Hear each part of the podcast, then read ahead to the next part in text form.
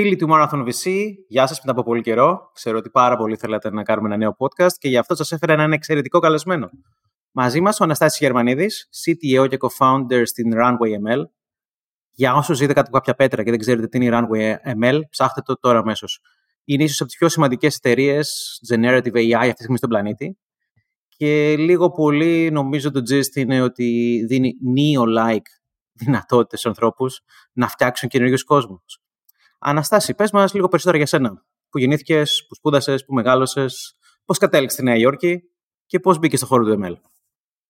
Ναι, εννοείται. Καταρχήν, ευχαριστώ πάνω για την πρόσκληση. Ε, και ναι, ε, να ξεκινήσω από, από την Ελλάδα. Οπότε, ε, γεννήθηκα στην Ελλάδα, πέρασα τα 18 χρόνια πρώτη ζωής μου στην Αθήνα, μεγάλωσα και, και, από, και από μικρός σχετικά από από τα 12 άρχισα να ασχολούμαι πολύ με προγραμματισμό, οπότε άρχισα να φτιάχνω μικρές εφαρμογές, κυρίως για ε, chatbots, ήταν ξέρω εγώ, πρώτο, το πρώτο use case που με ενδιαφέρε ε, τρόπους να φτιάχνω IRC, IRC chatbots, ήταν το, ε, από εκεί ξεκίνησε το journey μου στο προγραμματισμό. Ε, και γενικότερα μου άρεσε πάρα πολύ να φτιάχνω όχι, ε, όχι μόνο να προγραμματίσω για το για το sake του προγραμματισμού, αλλά περισσότερο να φτιάχνω διάφορα projects και να, να, να φτιάχνω εργαλεία και να, και να ασχολούμαι με το open source κομμάτι του πράγματος.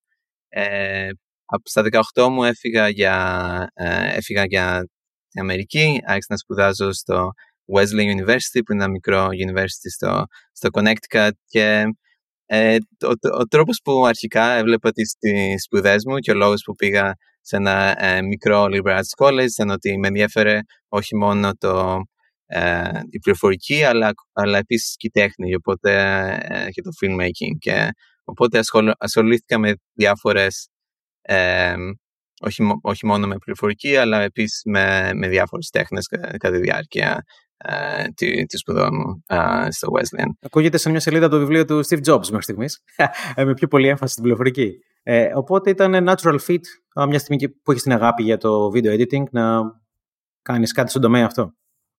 Πώς προέσκεψε η ιδέα του Runway ML, ήταν κάτι που σου έτερ, που σε έτρωγε και το σκεφτόσουν ή απλά βρέθηκαν οι σωστοί άνθρωποι και ταυτόχρονα βρέθηκε η ιδέα; Ναι, ο τρόπος. Ένα πράγμα που λέμε για ε, οι τρεις μας που είμαστε συνειδητές εταιρείας, αυτό που ε, λέμε ότι είμαστε κάπως αποτυχημένοι filmmakers. ε, ότι και, και τρει με κάπω διαφορετικούς τρόπους προσπαθούμε να, να ξεκινήσουμε να φτιάχνουμε ε, δικές μας ταινίες. Ε, έχουμε, κάνουμε ξέρω, συνεργασίες με, ε, με σκηνοθέτες και με, με διάφορους τρόπους ε, προσπαθούμε να φτιάχνουμε ταινίες κατά τη διάρκεια της, ε, της ζωής μας πριν από, από το Runway. Ε, το Runway ξεκίνησε σαν ε, ένα project του συνειδητρίμου του Chris στο, στο NYU. Ε, στο NYU πήγαμε σε ένα πρόγραμμα, στο, ε, σε ένα, ένα grad school πρόγραμμα το οποίο ε, λέγεται ITP και η ιδέα του ITP είναι ότι είναι μια μίξη art school και ε, engineering school. Οπότε στο ITP ερχόντουσαν πολλοί από καλλιτεχνικό τομέα και για να μάθουν περισσότερο προγραμματισμό και να μάθουν ε, τεχνολογία και πολλά ε, άτομα από το τεχνολογικό κομμάτι που δούλευαν σε startups, δούλευαν σε, σε ε, σαν engineers και προσπαθούν να, να, να, αναπτυχθούν στην τέχνη. Οπότε το, το πρόγραμμα αυτό, ξέρω, σε έκανε να, σε ένα ε, ενθάρρυνση να, να εξερευνήσει συγκεκριμένα για emerging technologies σαν, σαν, το, σαν το AI. Οπότε άρχισαμε να φτιάχνουμε πολλά εργαλεία για καλλιτέχνες ε, και να, να βρούμε πώς μπορούμε να χρησιμοποιήσουμε το AI για να κάνουμε τη, τη ζωή των καλλιτεχνών πιο εύκολη και, και για το automation, για παράδειγμα, για πολλά από τα πράγματα που κάνεις κατά τη διάρκεια της καλλιτεχνικής διαδικασίας, τα οποία δεν είναι πολύ creative και απλά πρέπει να κάνεις για να πας στο επόμενο κομμάτι. Και, και ακόμα ενδιαφέρον πολύ για το generative, δηλαδή για, να, να, τι μπορείς να, ε, μπορείς να, φτιά, να φτιάχνεις ε, content από το, από το τίποτα ή από ε, να δώσεις μια αρχική εικόνα και να φτιάξεις ένα βίντεο από την εικόνα. Ε, και αυτό είναι ένα είδος εργαλείο το οποίο δεν υπάρχει ανάλογο του ε, πριν. Ε, ε, είναι, το generative κομμάτι είναι κάτι, μια, ένα καινούριο πεδίο το οποίο ακόμα, ακόμα εξερευνούμε και προσπαθούμε να καταλάβουμε ακριβώς πώς είναι τα σωστά εργαλεία για να φτιαχτούν σαν, σαν industry ε, εργαλεία Αναστάση, χρησιμοποίησα λίγο το, το εργαλείο. Βλέπω αυτή τη στιγμή ότι έχετε κατά κύριο λόγο τρία πολύ βασικά features για βίντεο, όπως είναι να κάνεις mask ε, π.χ. έναν άνθρωπο σε ένα βίντεο και να μπορείς να αλλάξεις background σε βίντεο, που δεν είναι και το πιο εύκολο πράγμα στον κόσμο. Ε, πολλά εργαλεία όπως το Infinite Image, πολύ εντυπωσιακό, που ξεκινάς όπως είπες με μια εικόνα και φτιάχνεις γύρω-γύρω τα πάντα. Λίγο πολύ έτσι δουλεύει και η μνήμη μας, έτσι δεν είναι. Απλά έχουμε μια, μια μικρή ανάμνηση και αυτό που πραγματικά ζούμε σαν ανάμνηση είναι το πλέκουμε γύρω-γύρω ε, όπως πηγαίνουμε. Ε, οπότε μπορεί να μας πεις λίγο παραπάνω για το state of the art που παρέχεται σαν υπηρεσίε αυτή τη στιγμή σαν Runway ML και κυρίως από ποιους χρησιμοποιούνται. Είναι individuals που φτιάχνουν TikTok videos ή μιλάμε ακόμα, ακόμα και για παραγωγές περιεχομένου για την τηλεόραση, για ταινίες; Ναι, ναι. Ε, είναι μια μίξη ε, ε, ε ατόμων και, και εταιριών που χρησιμοποιούν το Runway. Ε, χρησιμοποιούμε πολύ από διάφορους individuals που, όπως είπες, θέλουν να φτιάχνουν, θέλουν να φτιάχνουν content για Instagram, για TikTok, για YouTube. αλλά επίσης από μεγάλες εταιρείες όπως το CBS, το οποίο για παράδειγμα, χρησιμοποιεί το runway στο Late Show του Colbert ε, για, να, για να φτιάχνει, κυρίως χρησιμοποιεί το green screen εργαλείο το οποίο βγάζει άτομα από το, από το background ε, και, και το χρησιμοποιεί για διάφορα comedy sketches που ε, κάνει ο Colbert. Οπότε υπάρχει, ε, έχουμε πολλά χαρακτηριστικά για enterprise χρήση. Ο τρόπος που βλέπουμε το, ε, το runway είναι ότι θέλουν να είμαστε το κέντρο στο οποίο δημιουργείς content. Ε, και δεν είναι μόνο τα stakeholders ένα, στη δημιουργία του content, δεν είναι μόνο τα άτομα που κάνουν το edit, αλλά είναι όλα τα υπόλοιπα άτομα που έχουν κάποια συμμετοχή στο content creation. Οπότε είναι άτομα που ε, μπορεί να, να ε, τραβάνε το υλικό το οποίο χρησιμοποιείται στο edit ή μπορεί να ε, κάνουν review το content που δημιουργείται κατά τη διάρκεια μέσα στο runway. Οπότε έχουμε πολλά ε, ε, χαρακτηριστικά enterprise για να μπορείς να, να, να στηρίζεις ομάδες ε, ατόμων που δημιουργούν ε, content μέσα στο runway. Workflows. Όπως είναι συνηθισμένο, τα καλά προϊόντα γίνονται workflows και τα καλά workflows γίνονται και job descriptions. Οπότε στο μέλλον ίσως να πρέπει να πάρετε εσείς φίλοι κάποιο certification ότι είστε runway ML experts για να βρείτε την επόμενη δουλειά σας. Ε, σε μια πιο τεχνική το οποίο το, το βλέπουμε πολύ τελευταία είναι άτομα που βάζουν το ράνουμε στο, στο βιογραφικό τους που είναι, που, που είναι νομίζω, πολύ Νομίζω ναι, σαν founder όταν βλέπεις ανθρώπους να βάζουν το εργαλείο σου στο LinkedIn σου skill ε, λες ok, τα καταφέραμε. Ε, είναι πλέον upselling για την καριέρα κάποιου το, το εργαλείο μου. Έχεις καταλάβει ότι έχεις ακουμπήσει αρκετές ζωές. Ε, σε μια πιο τεχνική κουβέντα, έχετε πάνω από 20 νομίζω εργαλεία AI uh, στο Runway ML. Ε, από πού κάνετε train τα εργαλεία αυτά; Ποια ναι, datasets. Εξαρτάται πολύ από το εργαλείο, οπότε να, να, να, να σας δώσω μερικά παραδείγματα. Ε, για παράδειγμα, το, το green screen εργαλείο, πολλά από τα εργαλεία που χρησιμοποιούμε που, που κάνουν ε, πιο συγκεκριμένα video processing tasks, όπως το green screen που κάνει το background removal ε, ή το video in painting που ε, σβήνει ε, πράγματα σε ένα βίντεο, ε, έχουν, χρησιμοποιούμε datasets που είναι συγκεκριμένα ε, ε, φτιαγμένα για αυτό το task.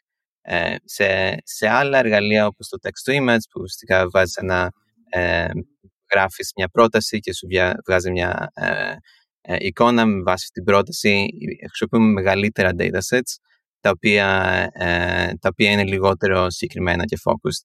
Ε, για, για, το παράδειγμα του, του, του, green screen που είναι το εργαλείο για το background removal ε, είναι μια μίξη ε, datasets που κάνουμε annotate ε, εμείς ε, datasets που τα φτιάχνουμε σε συνεργασία με, ε, με Visual Effects Studios τα, και datasets τα οποία τα, είναι synthetic. Και synthetic datasets σημαίνει ουσιαστικά παράγουμε παράγουμε υλικά για training, τα οποία δεν, δεν είναι πραγματικές φωτογραφίες, αλλά ουσιαστικά παίρνουμε ένα, ένα foreground από μια εικόνα, παίρνουμε ένα background από μια άλλη εικόνα και τα, τα βάζουμε μαζί και ουσιαστικά αυτό, μας, ε, αυτό, αυτό που καταφέρουμε αυτόν τον τρόπο είναι ότι μπορούμε να επεκτείνουμε το, το, τον αριθμό των φωτογραφιών που χρησιμοποιούμε για training σε πολύ μεγαλύτερο βαθμό από ότι αν ε, από τα, από τα υλικά που έχουμε φτιάξει μόνοι μας με annotation.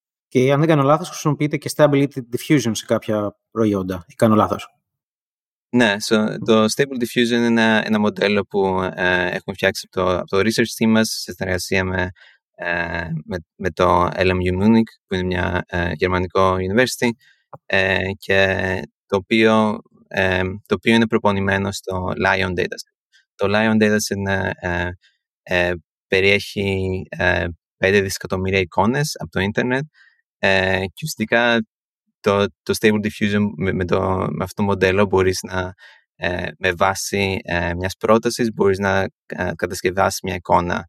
Ε, έχει, έχει μάθει με, από αυτές τις πέντε φωτογραφίες ε, έχει μάθει ένα γενικότερο distribution το, ε, το όλο του, ε, του, του, τι μπορεί να σημαίνει μια φωτογραφία γενικότερα. Ναι, και έχει και, και, αυτό σήμερα μπορεί... βγήκε και το 2, η έκδοση 2 νομίζω, στην οποία έχουν αφαιρέσει για τα, τα πιο adult περιεχόμενα. Ε, ε, υπάρχουν πολλές διαφορετικές εκδόσεις του ναι. Stable Diffusion ε, ε, και είναι, είναι ένα ελεύθερο μοντέλο, οπότε μπορεί ο καθένας να φτιάχνει το, το, δικό του version επίσης. Ωραία. Ε, τώρα, είπες ότι το Stability Diffusion μπορεί να δώσεις ελεύθερη μια εντολή, μια εντολή, γράψεις μια εικόνα ή ένα βίντεο σε ελεύθερη γλώσσα και νομίζω είναι και αρκετά κεντρικό αυτό το free text command και στο δικό σας interface, αν δεν κάνω λάθος. Πόσο δύσκολο είναι να ξεκινήσεις από ελεύθερο κείμενο, χωρίς κανένα structure και από εκεί να φτάσεις σε μια εικόνα και σε ένα βίντεο; Ναι, σαν χρήστης ε, υπάρχει ένα learning curve του να μάθεις πώς να, ε, πώς να κατασκευάσεις αυτές τις, ε, τις προτάσεις για να παράγεις καλές εικόνες. Είναι κάτι στο οποίο αφοσιωνόμαστε πολύ στο να, κάνεις, να κάνουμε αυτή τη δημιουργία πολύ πιο εύκολη, οπότε να δώσουμε περισσότερο instructions στους users για να πώς, πώς να κατασκευάσουν αυτές τις προτάσεις. Οπότε θα μπορούσε ένας ποιητής να γίνει και ζωγράφος. Ακριβώς. Αυτό, αυτό κάτι που πιστεύουμε πραγματικά είναι ότι ε, ο τρόπος τον οποίο θα α, κατασκευάσει ταινίες θα είναι πολύ διαφορετικός σε πέντε χρόνια από ό,τι είναι σήμερα. Και τα, τα άτομα τα οποία θα μπορούν να φτιάξουν ταινίες θα είναι πολύ διαφορετικά. Οπότε δεν θα, θα χρειάζεται πολύ λιγότερο να, να πάρεις funding για να, για να, να πείσει πολλά άτομα ότι αυτό που προσπαθείς να φτιάξεις είναι ε, αξίζει, το, αξίζει αυτό το funding γιατί θα μπορείς, είναι, είναι περισσότερο, θα είναι σαν ε, θα είσαι συγγραφέας μιας ταινίας και θα μπορείς μόνος σου ή μια μικρή ομάδα να φτιάξει μια ολόκληρη ταινία που σήμερα μπορεί να κοστίζει 10 εκατομμύρια ή 100 εκατομμύρια να, να φτιαχτεί. Και αυτό που μας ενδιαφέρει πάρα πολύ είναι να, να καταλάβουμε όταν το κόστος της παραγωγής ταινίας ε, μειώνεται σε αυτόν τον βαθμό, 10, 10 φορές, 100 φορές, τι μπορεί να φτιαχτεί, τι, τι ταινίες θα μπορούμε να βλέπουμε που σήμερα δεν υπάρχουν επειδή ε, πραγματικά το κόστος είναι ε, πολύ μεγαλύτερο. Λοιπόν, θα πάμε στα φιλοσοφικά ερωτήματα στο τέλος. Προς το παρόν, να συνεχίσουμε λίγο τεχνική κουβέντα. Οπότε, από ό,τι μας είπες, κάθε εργαλείο έχει ίσως διαφορετικά μοντέλα ε, και φαντάζομαι ίσως χρησιμοποιείτε και κάποια off-the-shelf μοντέλα, όπως το YOLO π.χ. για να κάνετε annotate ή κάποια πιο μικρότερα μοντέλα από ό,τι τουλάχιστον είναι το Stability Diffusion. Ναι, ε, σε θέμα αριθμό parameters ε, έχουμε μοντέλα που είναι πολύ μικρά, ε, που είναι πολύ, πολύ καλά για, για fast inference, που σημαίνει ουσιαστικά μπορούν να χρησιμοποιηθούν πολύ, με πολύ μικρό latency και μέχρι εκατομμύρια, δισεκατομμύρια parameters όπως το Stable Diffusion. Οπότε εξαρτάται τελείως από το, από το use case που mm σε ενδιαφέρει. Οπότε φαντάζομαι κάθε μοντέλο θα έχει το δικό του microservice μπροστά και θα, το scalability που θα προσφέρεται για να τρέχετε αυτά τα μοντέλα τόσο εύκολα για τόσους πολλούς χρήστες θα είναι ένα αρκετά δύσκολο εγχείρημα. Ναι, είναι κάτι που επικεντρωθήκαμε από την αρχή, ε, αν και το, το προϊόν άλλαξε over time, ε, αλλά το βασικό του ότι ε, πρέπει να στηρίζουμε πολλά διαφορετικά μοντέλα και να έχουμε μικρό latency έχει μείνει, είναι, είναι κάτι που ε, αντιμετωπίσαμε ε, από την αρχή. Και ο τρόπος του, ε, ε, είναι, υπάρχουν πολλοί τρόποι να κάνεις optimize τα μοντέλα για να, για να χρησιμοποιηθούν ε, γρήγορα.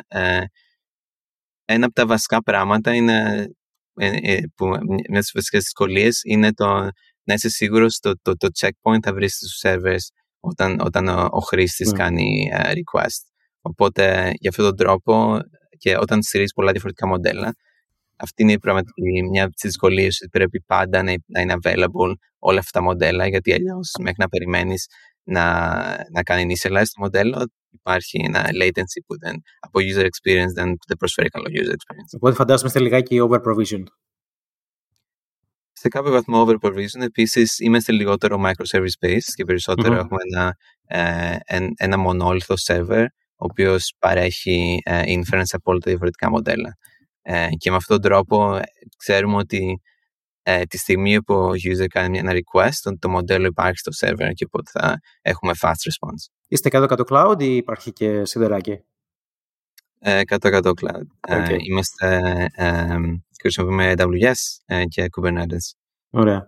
Ε, κάπου είδα, νομίζω, πήρε το μάτι μου ότι κάποια σελίδουλα η οποία είχε έτσι μοντέλα, τα δοκιμάζει στο browser, τα κάνεις deploy. Πάτε σε ένα μοντέλο λίγο Hugging Face ή είναι ιδέα μου; Ε, όχι ιδιαίτερα. Ε, το, το hosted models ήταν χαρακτηριστικό που το είχαμε ε, είναι, είναι μέρος του MLA που ήταν ένα προϊόν το οποίο ε, παράξαμε στην αρχή του Runway και ήταν ένας τρόπος να χρησιμοποιήσει πολλά open source μοντέλα με πολύ εύκολο τρόπο. το κοινό μας είναι πολύ διαφορετικό από το, το κοινό του Hugging Face. το Hugging Face έχουμε πολύ καλή σχέση με την ομάδα και έχουν συνεργαστεί για παράδειγμα με το release του Stable Diffusion. Ε, αλλά εμεί επικεντρωνόμαστε περισσότερο σε creators και το, ε, το Hugging Face ε, αφοσιώνεται περισσότερο σε ML engineers, research scientists που χρησιμοποιούν ε, αυτά τα μοντέλα. Οπότε εμάς μας ενδιαφέρει περισσότερο το τι, μπορεί, τι φτιάχνεις με αυτά τα μοντέλα. Περισσότερο από το να χρησιμοποιήσεις τα μοντέλα σαν ένα, σαν ένα μέρος, ένα workflow ή ένα pipeline ε, για deployment. Οπότε εμείς είμαστε περισσότερο στο δημιουργικό τομέα. Ωραία. Ε, τώρα, μιας και Generative AI είναι το κύμα και κάθε μέρα γίνεται φαν μια εταιρεία με 100 εκατομμύρια. Ε, και λίγο πολύ πολλά από τα μοντέλα είναι τα ίδια, χρησιμοποιούν αρκετοί. Ειδικά στο κομμάτι του text generation, νομίζω ότι λίγο πολύ τα pattern interface, το GPT-3. Ε, Μιας και ας πούμε ότι περισσότεροι χρησιμοποιούν τα ίδια μοντέλα λίγο πολύ και λίγοι θα είναι αρκετά εξειδικευμένοι να παράγουν και δικά τους μοντέλα, όπως κάνετε εσείς.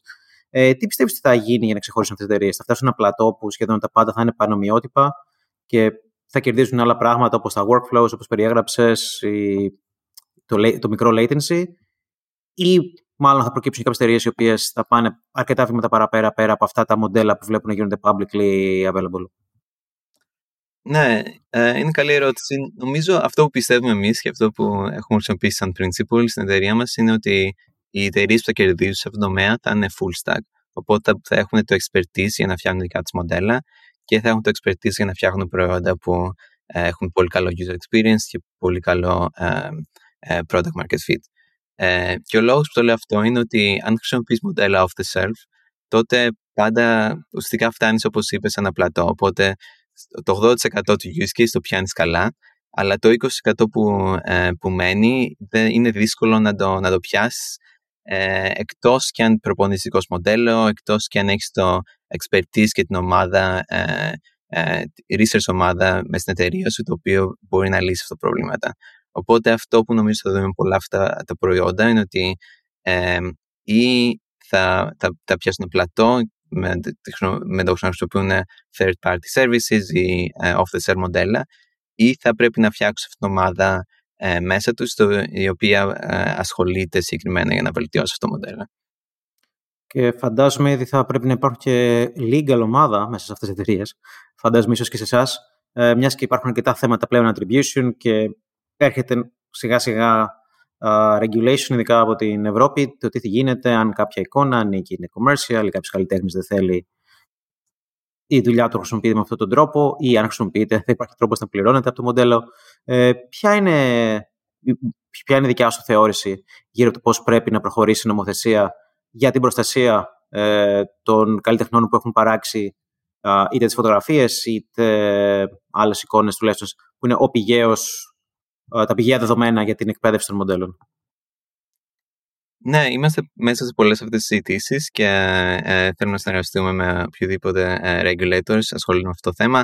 Ε, ένα, ένα πολύ ε, ε, καλό πράγμα που κάνει το, ουσιαστικά στα drafts με το AI regulation μέχρι τώρα είναι ότι ουσιαστικά υπάρχουν πολλές διαφορετικές είδους χρήσεις των, των AI συστημάτων υπάρχουν χρήσεις οι οποίες είναι σε, σε, σε θέματα όπως healthcare ή finance, το, η, ε, σε οποία πρέπει να υπάρχει περισσότερο regulation στο, και να περισσότερο, περισσότερο ε, transparency στο πώς δουλεύουν αυτά τα μοντέλα. Ε, γιατί εκεί πέρα αυτές οι αποφάσεις από αυτά τα μοντέλα έχουν πολύ, ε, πολύ σημαντικές επιπτώσεις. Και υπάρχουν άλλες χρήσεις οι οποίες είναι περισσότερο στο δημιουργικό κομμάτι, σε chatbots, πολλές χρήσεις οι οποίες το AI regulation ε, μέχρι τώρα που έχουμε δει με, με drafts δεν, ε, δεν είναι όσο. Ε, δεν, δεν έχει, ε, είναι πολύ διαφορετικό από ότι το AI regulation σε αυτές τις τομέ που είπα. Ωραία. Τώρα, μιας και νομίζω ότι μπορεί να υπάρχουν και μεγάλα μεγάλες επιπτώσεις και από ένα βίντεο συνθετικό που έχει δημιουργηθεί από το να ξεγυρθούν πλήθη και να ξεκινήσουν και πόλεμοι. Ε, πώς νομίζεις ότι εσείς θα αντιμετωπίσετε κάποια τέτοια θέματα, θα μπορούσε πηγή να υπάρχει κάποιο αόρατο watermark που κάποιος θα μπορεί να καταλάβει ότι ένα βίντεο είναι συνθετικό, ε, παράληθνο. Ε, έχετε ίσως κάποιες πρώτες ιδέες για το πώς θα μπορούσε εύκολα κάποιος να διαπιστώσει αν ένα βίντεο είναι αποτέλεσμα generative AI είναι όντως αληθινό; Ναι, υπάρχουν πολλοί, πολλοί τρόποι σε αυτό το τομέα. Υπάρχουν uh, invisible watermarks που το uh, υπάρχει στο Stable Diffusion, υπάρχει ένα invisible watermark code uh, στις εικόνες που δημιουργούνται από αυτό.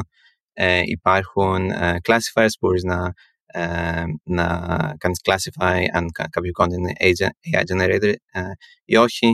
Uh, υπάρχουν στο, στο προϊόν μας υπάρχουν πολύ uh, συστηματικά uh, terms of service που uh, ουσιαστικά αν, αν και κάνουμε uh, έχουμε content automated content moderation συστήματα τα οποία uh, αν, uh, αν εντοπίσουμε unsafe content τότε το βγάλουμε, βγάζουμε από το platform μας uh, και επίσης το license που έχουμε στο Stable Diffusion uh, έχει, είναι πολύ πολύ clear για αυτό το σημείο κομμάτι, για το τρόπο με το οποίο μπορείς να χρησιμοποιήσεις αυτό το μοντέλο και δεν μπορείς να χρησιμοποιήσεις για uh, unsafe purposes.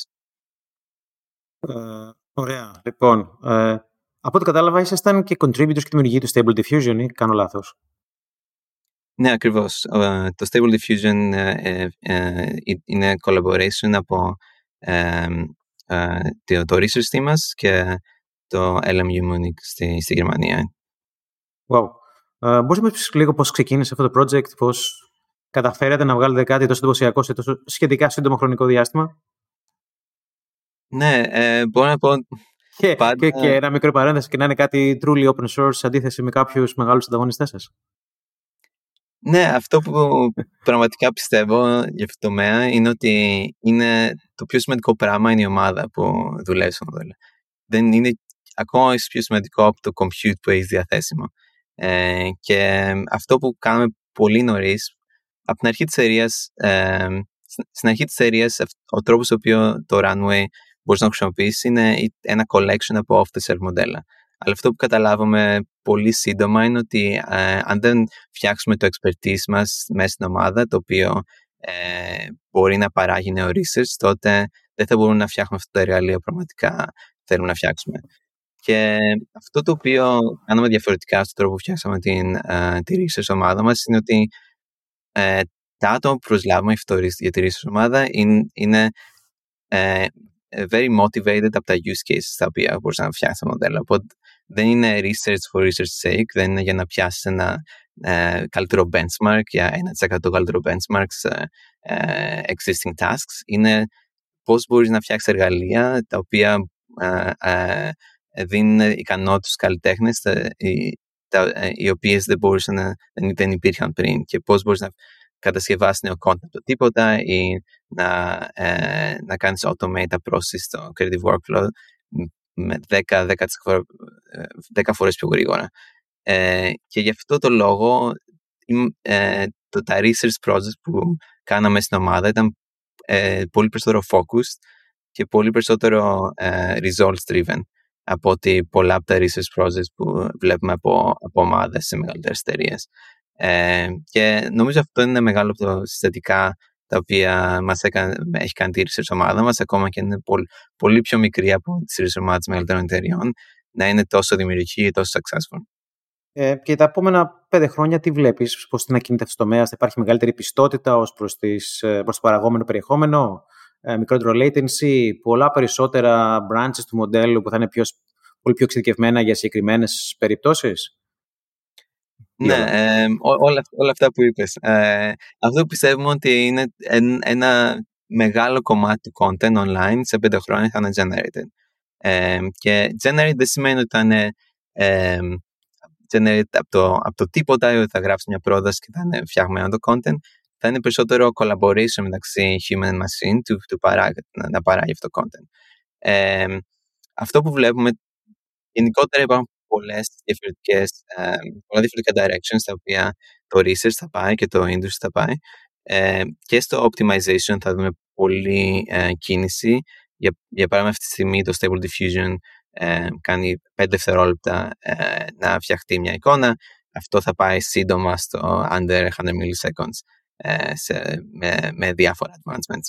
Ε, οπότε το, το latency για μένα είναι το, το πιο ε, το πιο εύκολο κομμάτι.